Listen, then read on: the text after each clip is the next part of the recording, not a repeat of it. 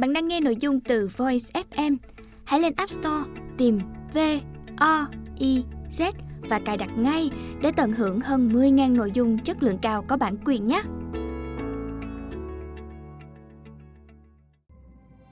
Bạn đang nghe sách nói tại Voice, Thư viện sách nói Voice News. Mời các bạn lắng nghe quyển sách Vượt bảy cảm xúc, tác giả Susan David, người dịch Nguyên Khải, Yên Du, giọng đọc Kẻ trộm hương. Chương 1 Từ cứng nhắc đến linh hoạt Câu chuyện sau đây xảy ra vào khoảng đầu thế kỷ 20, thời của bối cảnh trong phim Delta Abbey, khi mà tàu biển chưa có hệ thống radar. Chuyện kể rằng có một vị thuyền trưởng dày dặn kinh nghiệm đang đứng ngắm hoàng hôn trên con tàu chiến Anh quốc. Khi ông chuẩn bị xuống khoang tàu để ăn tối, thì bỗng một anh lính gác thông báo. Thưa chỉ huy, có ánh đèn hiệu ở hai dặm về phía trước của tàu. Vị thuyền trưởng liền đi về phía bánh lái. Đứng yên hay di chuyển? Ông hỏi. Đứng yên, thưa ngài. Vậy hãy gửi tín hiệu cho con tàu đó, báo với họ rằng tàu sắp va chạm. Hãy chuyển hướng 20 độ. Thuyền trưởng gằn giọng. Rất nhanh sau đó, nơi phát ra ánh đèn hiệu hồi đáp. Khuyến cáo các vị nên cho tàu của các vị chuyển hướng 20 độ. Vị thuyền trưởng cảm thấy bị xúc phạm. Quyền lực của ông đang bị xem thường, mà lại còn trước mặt một thủy thủ trẻ. Ông gầm lên. Hãy gửi tin nhắn tiếp đây là SMS Defense, một chiến hạm 35.000 tấn của Hải quân Hoàng gia Anh. Hãy chuyển hướng 20 độ. Nghe rõ thưa ngài. Tín hiệu hồi đáp đến rất nhanh. Tôi là binh nhì Hải quân O'Reilly. Hãy chuyển hướng tàu của ngài ngay lập tức. Vị thuyền trưởng tức giận đến đỏ bừng cả mặt. Ông quát. Đây là tàu tiên phong của Đại Đô đốc Hải quân Hoàng gia, ngài William Atkinson Wills. Các anh hãy chuyển hướng 20 độ. Binh nhì O'Reilly im lặng một lúc rồi phát tín hiệu hồi đáp. Còn đây là ngọn hải đăng, thưa ngài. Trải qua những tháng năm cuộc đời, con người chúng ta dần có được một số cách để biết nên chọn lối đi nào hay điều gì đang chờ đợi mình phía trước. Chúng ta không có ngọn hải đăng nào để cảnh báo những mối quan hệ trong chênh. Chúng ta cũng không có anh lính hoa tiêu hay hệ thống radar để phát hiện và báo động những hiểm họa tiềm ẩn có thể nhấn chìm con tàu sự nghiệp của mình. Thay vào đó, chúng ta có cảm xúc, những cảm giác như sợ hãi, lo lắng và hân hoan. Các phản ứng hóa học trong hệ thần kinh được phát triển để giúp chúng ta điều hướng con tàu của mình giữa những dòng chảy phức tạp của cuộc đời cảm xúc của chúng ta từ phẫn nộ đến yêu thương cuồng nhiệt đều là những phản ứng sinh lý tức thời của cơ thể đối với các tín hiệu quan trọng đến từ thế giới bên ngoài khi các giác quan của chúng ta tiếp nhận thông tin chẳng hạn như tín hiệu cảnh báo nguy hiểm đang gần kề, dấu hiệu cho thấy ai đó có cảm tình với mình, những hành động hay lời nói cho thấy chúng ta đang được chào đón hoặc bị tẩy chay. Cơ thể chúng ta sẽ có những điều chỉnh tương ứng với các thông tin đó. Tim ta đập nhanh hơn hoặc chậm hơn, các cơ căng lên hoặc giãn ra, tâm trí tập trung cao độ vào mối đe dọa hoặc thả lỏng trong bầu không khí thân thiện của một mối quan hệ đáng tin cậy những phản ứng sinh lý ứng với tín hiệu thu vào này giữ cho trạng thái nội tại và hành vi bên ngoài của chúng ta đồng bộ với tình huống trước mắt. Nhờ đó, chúng ta không chỉ sống sót mà còn phát triển mạnh mẽ. Hệ thống dẫn đường tự nhiên của chúng ta đã phát triển qua hàng triệu năm tiến hóa nhờ những lần thử, sai. Và cũng giống như ngọn hải đăng của anh lính hải quân O'Reilly, hệ thống này sẽ hữu ích hơn nhiều nếu chúng ta không cố sức chống lại nó. Tuy nhiên, điều này không phải lúc nào cũng dễ dàng – bởi lẽ cảm xúc của chúng ta không phải lúc nào cũng đáng tin cậy. Trong một số trường hợp, cảm xúc hoạt động như một loại radar sinh học giúp chúng ta nhìn thấu những hành vi và cử chỉ giả tạo, từ đó đưa ra nhận định chính xác nhất và ý nghĩa nhất về tình huống đang thật sự diễn ra.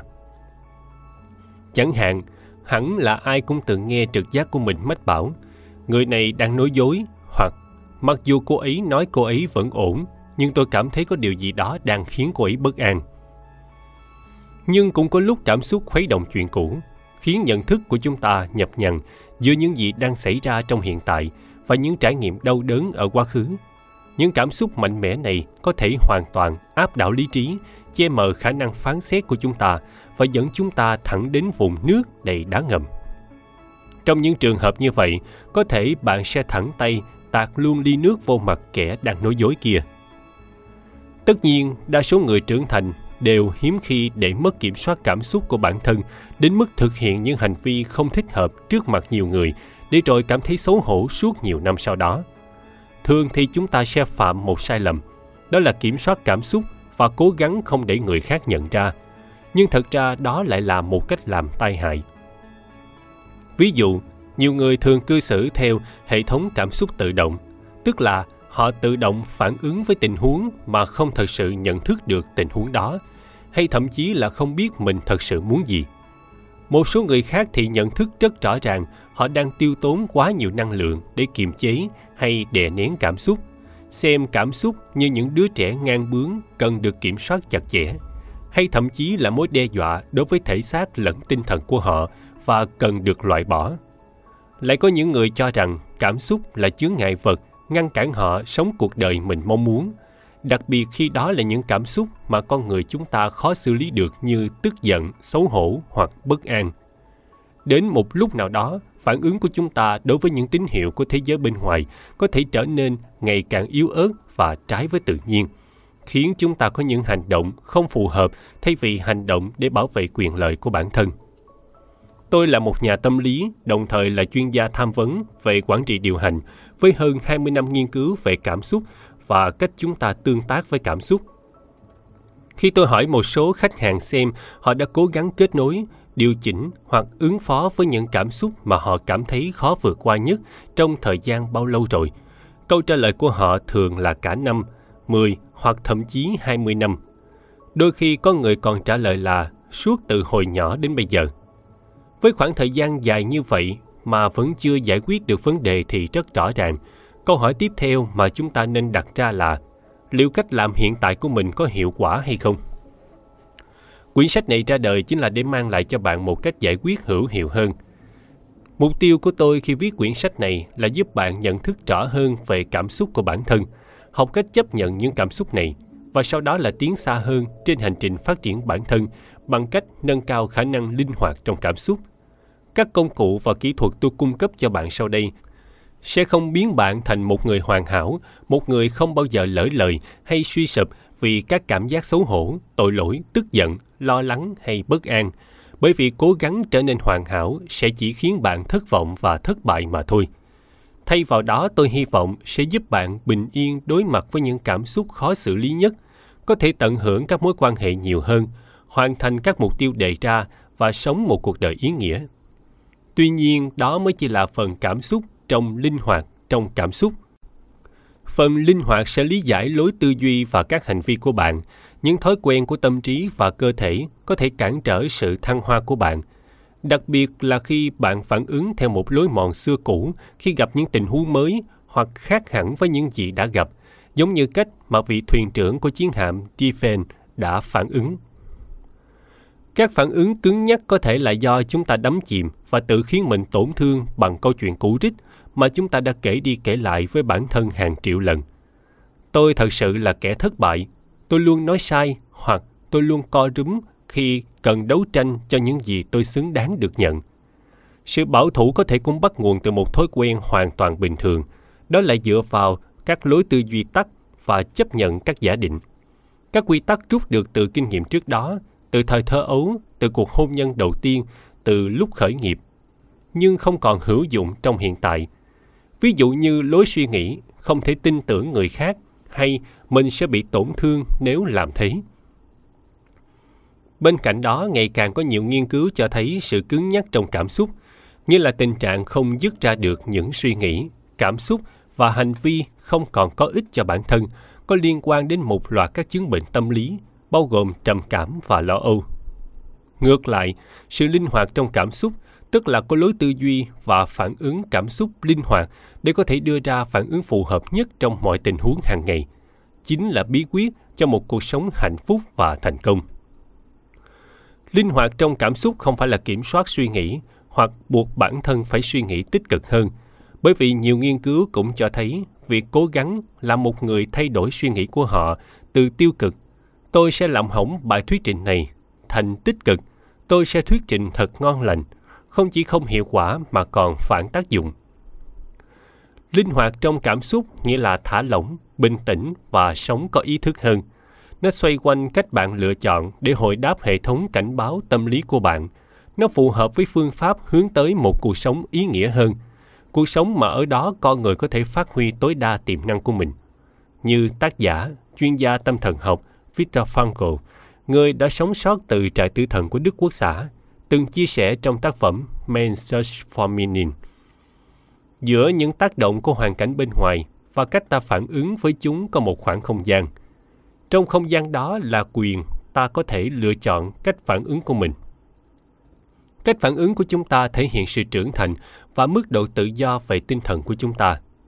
Bằng cách mở ra khoảng không gian giữa những gì bạn cảm nhận và phản ứng của bạn với những cảm nhận đó, phản ứng linh hoạt đối với cảm xúc đã được chứng minh là hữu ích cho những người gặp khó khăn trong nhiều tình huống khác nhau.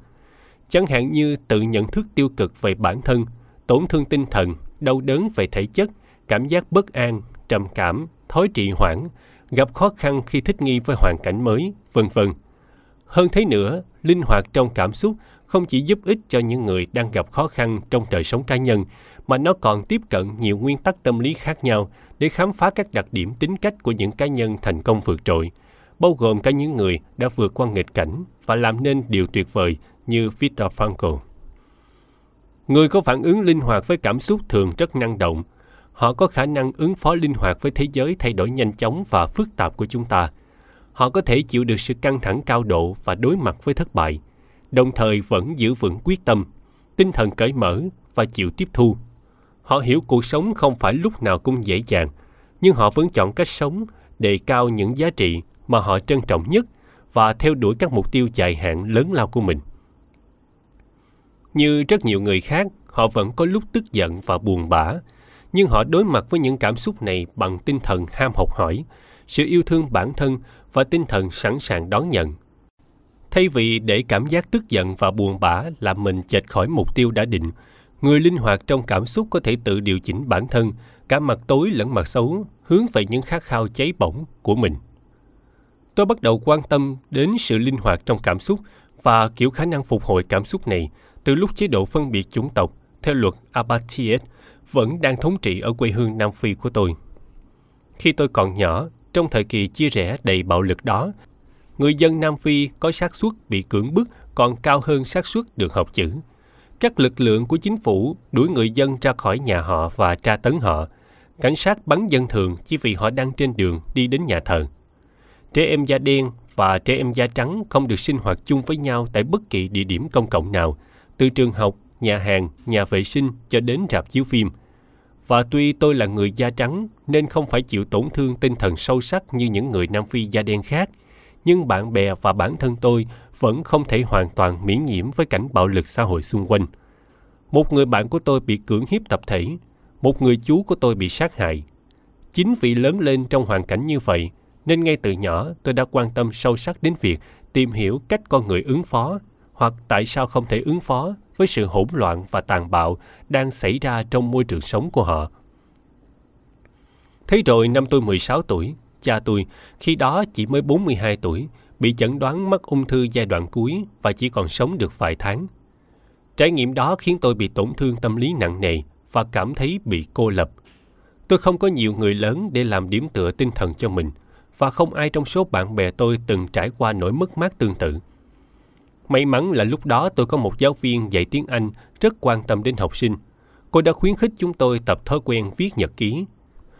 Chúng tôi có thể viết bất cứ điều gì mình muốn vào nhật ký và nộp lại cho cô vào mỗi buổi chiều để cô có thể xem và phản hồi. Đến một thời điểm, tôi nhận ra tôi bắt đầu viết về bệnh tình của cha tôi và cuối cùng là về cái chết của ông vào nhật ký của mình. Cô giáo đã viết cho tôi những dòng chia sẻ thân tình sau mỗi bài viết đó, kèm theo các câu hỏi về cảm nhận của tôi trước các sự việc này. Việc viết nhật ký đã trở thành nguồn động viên tinh thần lớn nhất cho tôi lúc bấy giờ – và tôi cũng nhanh chóng nhận ra quá trình ghi chép này đã giúp tôi mô tả, lý giải cũng như hiểu được những trải nghiệm của mình. Việc này không làm nguôi ngoai nỗi đau, nhưng nó giúp tôi vượt qua một giai đoạn vô cùng khó khăn. Nó cũng cho tôi thấy sức mạnh mà con người có được khi đối mặt với những cảm xúc khó chịu thay vì trốn tránh, đồng thời dẫn tôi đến với con đường sự nghiệp mà tôi vẫn đang hết lòng theo đuổi. Chế độ phân biệt chủng tộc ở Nam Phi đã lùi vào quá khứ, và mặc dù cuộc sống hiện đại vẫn còn đó những đau đớn và nhiều nỗi kinh hoàng, nhưng thật may là đa số độc giả của quyển sách này đều không phải sống dưới chế độ xã hội bạo lực và áp bức. Tuy nhiên, ngay cả trong thời đại tương đối bình yên và thịnh vượng của chúng ta ngày nay, rất nhiều người vẫn phải chật vật nếu muốn được cuộc sống tốt đẹp nhất. Gần như tất cả những người tôi quen đều căng thẳng và cảm thấy quá tải trước những yêu cầu từ công việc, gia đình, sức khỏe, tài chính cùng với rất nhiều áp lực cá nhân khác và đủ loại ảnh hưởng từ xã hội như nền kinh tế bất ổn, sự thay đổi nhanh chóng của văn hóa và sự tấn công ồ ạt của công nghệ khiến chúng ta thường xuyên bị phân tâm. Trong khi đó, xu hướng làm nhiều việc cùng lúc, giải pháp được nhiều người chọn để ứng phó với tình trạng công việc quá tải và áp lực quá sức chịu đựng ngày nay, không hề giúp chúng ta nhẹ gánh hơn. Một nghiên cứu gần đây cho thấy hiệu quả của cách làm việc đa nhiệm không khác gì hiệu quả của việc lái xe khi say rượu. Bên cạnh đó, các nghiên cứu khác cho thấy các loại căng thẳng mức độ nhẹ trong đời sống hàng ngày, chẳng hạn như phải chuẩn bị cơm hộp vào phút cuối, điện thoại di động hết pin đúng lúc bạn cần thực hiện một cuộc gọi quan trọng, chuyến xe tới chỗ làm của bạn luôn trễ giờ, chồng hóa đơn đang chờ thanh toán ngày càng cao lên, có thể khiến tế bào não bị lão hóa sớm đến cả chục năm. Khách hàng của tôi thường chia sẻ rằng cuộc sống hiện đại đặt ra những yêu cầu khiến họ cảm thấy như cá mắc câu và dãy dụa trong vô vọng. Họ muốn làm điều gì đó lớn lao hơn cho cuộc đời mình, chẳng hạn như khám phá thế giới, kết hôn, hoàn thành một dự án, thành công trong công việc, khởi nghiệp kinh doanh, áp dụng lối sống lành mạnh và xây dựng mối quan hệ gắn bó với con cái và các thành viên khác trong gia đình. Nhưng những hoạt động hàng ngày không giúp họ đến gần với những mục tiêu này mà thậm chí còn có xu hướng làm họ đi chệch mục tiêu. Ngay cả khi cố vùng phẩy để tìm và nắm bắt những ước mơ của đời mình, họ vẫn mắc kẹt, không chỉ bởi hoàn cảnh thực tế mà còn bởi những suy nghĩ và hành vi tự phủ nhận bản thân của họ. Không chỉ vậy, những khách hàng có con cái thì không ngừng lo lắng về ảnh hưởng của sự căng thẳng và tình trạng quá tải này đối với các con của họ. Nếu có lúc nào đó chúng ta cần trở nên linh hoạt hơn trong đời sống cảm xúc, đó chính là lúc này. Bởi vì khi mặt đất dưới chân liên tục dịch chuyển, chúng ta cần phản ứng nhanh nhẹn và chính xác để không bị ngã. Cứng nhắc hay linh hoạt Lúc 5 tuổi, tôi từng quyết định bỏ nhà ra đi. Khi ấy tôi bất mãn với cha mẹ vì một lý do gì đó mà bây giờ tôi không thể nhớ nổi. Nhưng tôi nhớ rõ mình đang nghĩ bỏ nhà ra đi là giải pháp duy nhất hợp lý Tôi cẩn thận gói ghém một túi hành lý nhỏ, lấy theo một hũ bơ đậu phộng cùng vài lát bánh mì trong tủ bếp, xỏ chân vào đôi dép màu trắng đỏ có in hình chú bò cánh cứng mà tôi rất thích và bắt đầu hành trình đi tìm tự do. Nhà tôi ở gần một con đường sầm uất của thành phố Johannesburg. Cha mẹ vẫn thường dặn dò tôi không bao giờ được tự ý băng qua đường một mình, dù trong bất kỳ hoàn cảnh nào. Khi đi đến gần lối rẽ, tôi nhận ra việc tiếp tục bước ra thế giới rộng lớn ngoài kia không phải là một lựa chọn hay. Băng qua con đường đó một mình là chuyện mà tôi hồi năm tuổi chắc chắn không thể làm được. Thế là tôi đã làm một việc mà mọi đứa bé năm tuổi ngoan ngoãn và luôn được dặn không được ra đường một mình sẽ làm khi bỏ nhà đi bụi. Tôi men theo con đường cặp quanh khu nhà mình và cứ vòng đi vòng lại như thế. Sau cùng, khi quyết định kết thúc chuyến đi bụi kịch tính và quay về nhà, tôi đã đi lòng vòng quanh khu phố và đi ngang cổng nhà mình hết lần này đến lần khác suốt mấy giờ đồng hồ. Tất cả chúng ta đều trải qua chuyện tương tự theo cách này hoặc cách khác. Chúng ta cứ mãi đi hoặc chạy vòng quanh các khu phố của đời mình bằng cách tuân thủ các quy tắc chính thức hoặc bất thành văn, thậm chí là những quy tắc tưởng tượng, khiến chúng ta bị trói buộc bởi những cách sống và làm việc không đem lại lợi ích gì cho mình. Tôi thường ví von chúng ta hành động như một món đồ chơi lên dây cót, chỉ biết đâm đầu vào tường mà không bao giờ nhận ra cánh cửa đang rộng mở ngay bên cạnh. Ngay cả khi chúng ta nhận ra mình bị mắc kẹt và cần đến sự trợ giúp, thì những người mà ta tìm đến lúc này, người thân, bạn bè, những người sếp tử tế hay các nhà trị liệu, không phải lúc nào cũng có thể hỗ trợ ta, bởi lẽ họ cũng có những vấn đề hạn chế và mối ưu tiên riêng. Trong khi đó, văn hóa tiêu dùng ngày nay luôn bơm vào tâm trí chúng ta ý nghĩ rằng chúng ta có thể kiểm soát và sửa chữa hầu hết những vấn đề đang làm mình phiền lòng, cũng như hãy vứt bỏ hoặc thay thế những thứ mà mình không thể kiểm soát. Bạn không hạnh phúc trong mối quan hệ này. Hãy tìm đối tượng khác. Hiệu quả làm việc của bạn không đủ cao, có ứng dụng hỗ trợ ngay. Và khi không thích những gì đang diễn ra trong thế giới nội tâm của mình, chúng ta cũng áp dụng lối tư duy tương tự. Chúng ta đi mua sắm, tìm một chuyên gia trị liệu mới hoặc quyết tâm khắc phục sự bất hạnh và bất mãn của mình chỉ đơn giản bằng cách suy nghĩ tích cực. Không may là những giải pháp nói trên đều không mấy hiệu quả. Vì cứ cố gắng điều chỉnh những suy nghĩ và cảm xúc khó chịu khiến chúng ta bị ám ảnh một cách không cần thiết. Cố gắng che đậy những suy nghĩ và cảm xúc này thì lại có thể gây ra một loạt các chứng bệnh như vui đầu làm việc cho qua ngày hay tìm đến các chất hoặc hành vi gây nghiện để tự xoa dịu bản thân. Không chỉ vậy, cố gắng biến suy nghĩ tiêu cực thành tích cực là một cách chắc chắn sẽ khiến chúng ta cảm thấy tồi tệ hơn. Nhiều người tìm đến những quyển sách hoặc khóa học về tự hỗ trợ và phát triển bản thân với mong muốn xử lý được cảm xúc của mình. Nhưng thực tế là có rất nhiều quyển sách và chương trình hiểu sai về khái niệm tự hỗ trợ, đặc biệt là nếu chúng đề cao quá mức lối tư duy tích cực. Cố gắng buộc bản thân phải suy nghĩ tích cực là việc vô cùng khó khăn, nếu không muốn nói là bất khả thi. Bởi vì rất hiếm ai có thể đơn giản tắt những ý nghĩ tiêu cực và thay thế chúng bằng những ý nghĩ vui vẻ hơn. Ngoài ra, lời khuyên suy nghĩ tích cực cũng bỏ qua một sự thật cốt lõi. Những cảm xúc mà bạn gọi là tiêu cực lại thường có ích cho bạn. Trên thực tế, tiêu cực là bình thường. Đây là một sự thật cơ bản. Chúng ta luôn có lúc cảm thấy tiêu cực. Đó đơn giản là một phần của bản chất con người. Tạo quá nhiều áp lực vào việc sống tích cực chỉ là một liệu pháp bóng bẩy khác mà nền văn hóa của chúng ta dùng để đối phó với các dao động cảm xúc bình thường của con người. Hệt như cách xã hội thường kê đơn, quá tay, theo đúng nghĩa đen với những đứa trẻ bướng bỉnh và những phụ nữ có tâm trạng thất thường. Trong suốt 20 năm tư vấn, đào tạo và nghiên cứu, tôi đã kiểm nghiệm và điều chỉnh các nguyên tắc phát triển sự linh hoạt trong cảm xúc để giúp nhiều khách hàng đạt được những mục tiêu lớn trong đời. Họ có thể là những bà mẹ cảm thấy bế tắc khi đang loay hoay giữ cân bằng giữa cuộn quay công việc và gia đình. Các vị đại sứ Liên Hợp Quốc đang đấu tranh để thực hiện chương trình tiêm ngừa cho trẻ em ở các quốc gia có điều kiện y tế kém. Những nhà lãnh đạo của các tập đoàn đa ngành, đa quốc gia hay đơn giản là những người cảm thấy cuộc sống này còn có thể tốt đẹp hơn. Cách này không lâu, tôi đã viết một bài cho tạp chí chuyên đề quản lý Harvard Business Review, SBR, về bài học kinh nghiệm và kết quả nghiên cứu của mình – trong bài viết đó, tôi mô tả về việc đa số khách hàng của tôi và cả bản thân tôi đều có xu hướng phản ứng theo các khuôn mẫu cứng nhắc và không hiệu quả. Sau đó tôi đề ra một mô hình phát triển khả năng phản ứng linh hoạt với cảm xúc cao hơn để thoát khỏi xu hướng phản ứng cứng nhắc nói trên, đồng thời tạo ra những thay đổi bền vững và hữu ích. Bài viết này sau đó đã nằm trong danh sách những bài được đọc nhiều nhất của SBR trong suốt nhiều tháng và được tải xuống gần 250.000 lượt, bằng với tổng lượng phát hành của SBR.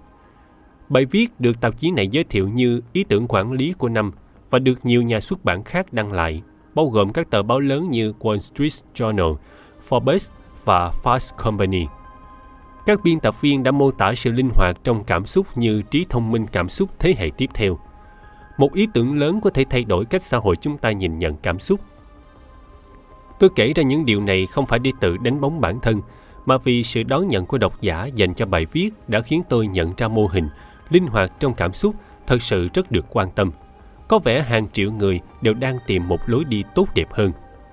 Quyển sách này là phiên bản rộng hơn và sâu hơn của những nghiên cứu và lời khuyên mà tôi đã trình bày trong bài viết trên SBR.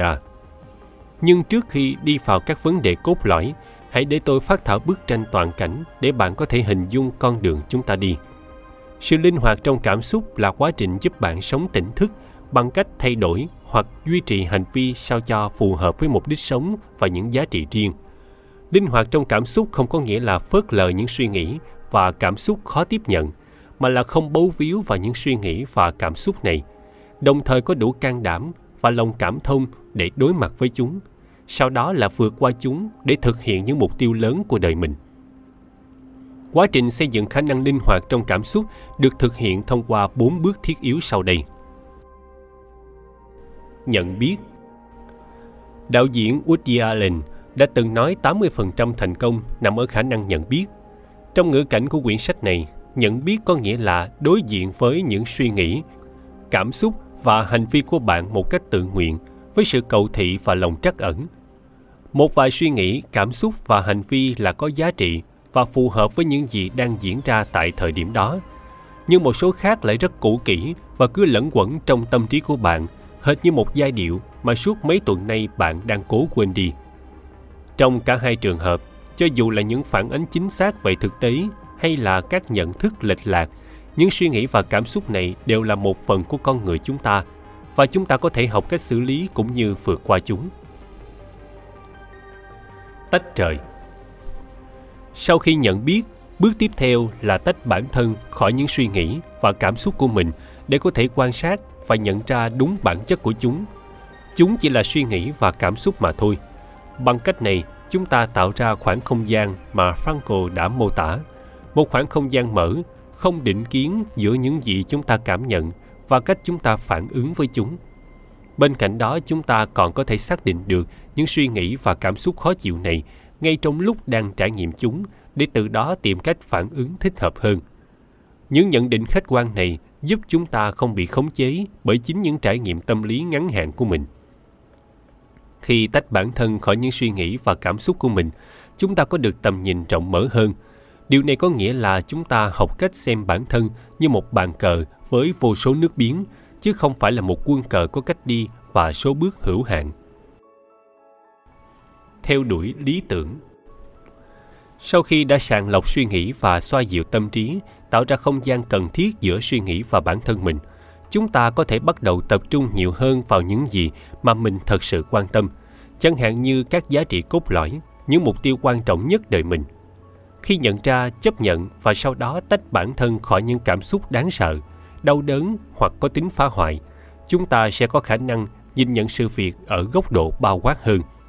Tầm nhìn này giúp chúng ta có thể hòa hợp suy nghĩ và cảm xúc với các giá trị và khát vọng về lâu dài của mình đồng thời tìm ra những cách mới hơn và hiệu quả hơn để đạt được những giá trị và khát vọng đó.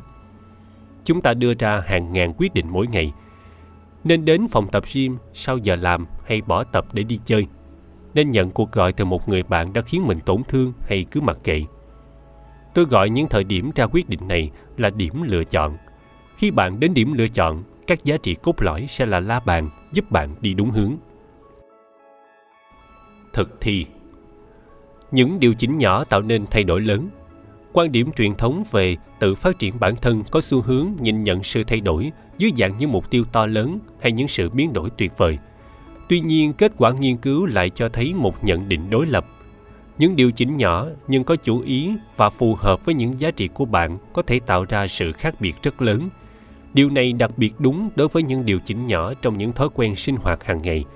Vì những điều chỉnh này có thể củng cố một sự thay đổi lớn hơn và có sức ảnh hưởng hơn giữ cân bằng để bứt phá giới hạn một vận động viên thể dục đẳng cấp thế giới khi thực hiện những động tác phức tạp sẽ khiến những động tác ấy trông vẫn nhẹ nhàng vô cùng nhờ sự linh hoạt cùng các cơ bắp chắc khỏe sau nhiều năm luyện tập của mình.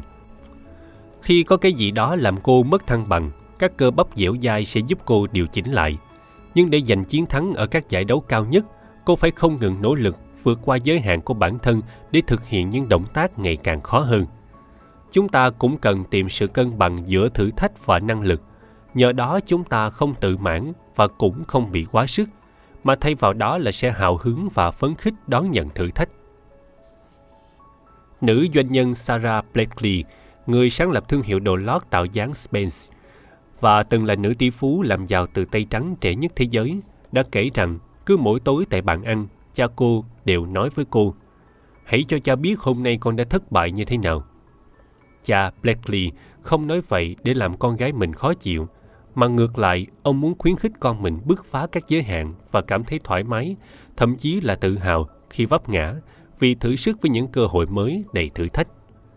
Mục tiêu cuối cùng của sự linh hoạt trong cảm xúc là giúp bạn có thể nhận ra và vững vàng đón nhận thử thách cũng như nắm bắt các cơ hội phát triển trong suốt hành trình cuộc đời mình. Tôi hy vọng quyển sách này sẽ là kim chỉ nam cho sự thay đổi hành vi đích thực, một cách thức hành động mới có thể giúp bạn sống cuộc đời như mong muốn và giúp bạn đón nhận lại những cảm xúc khó chịu nhất của mình như một nguồn cung cấp năng lượng, sự sáng tạo và sự thấu hiểu. Hết chương 1 Từ cứng nhắc đến linh hoạt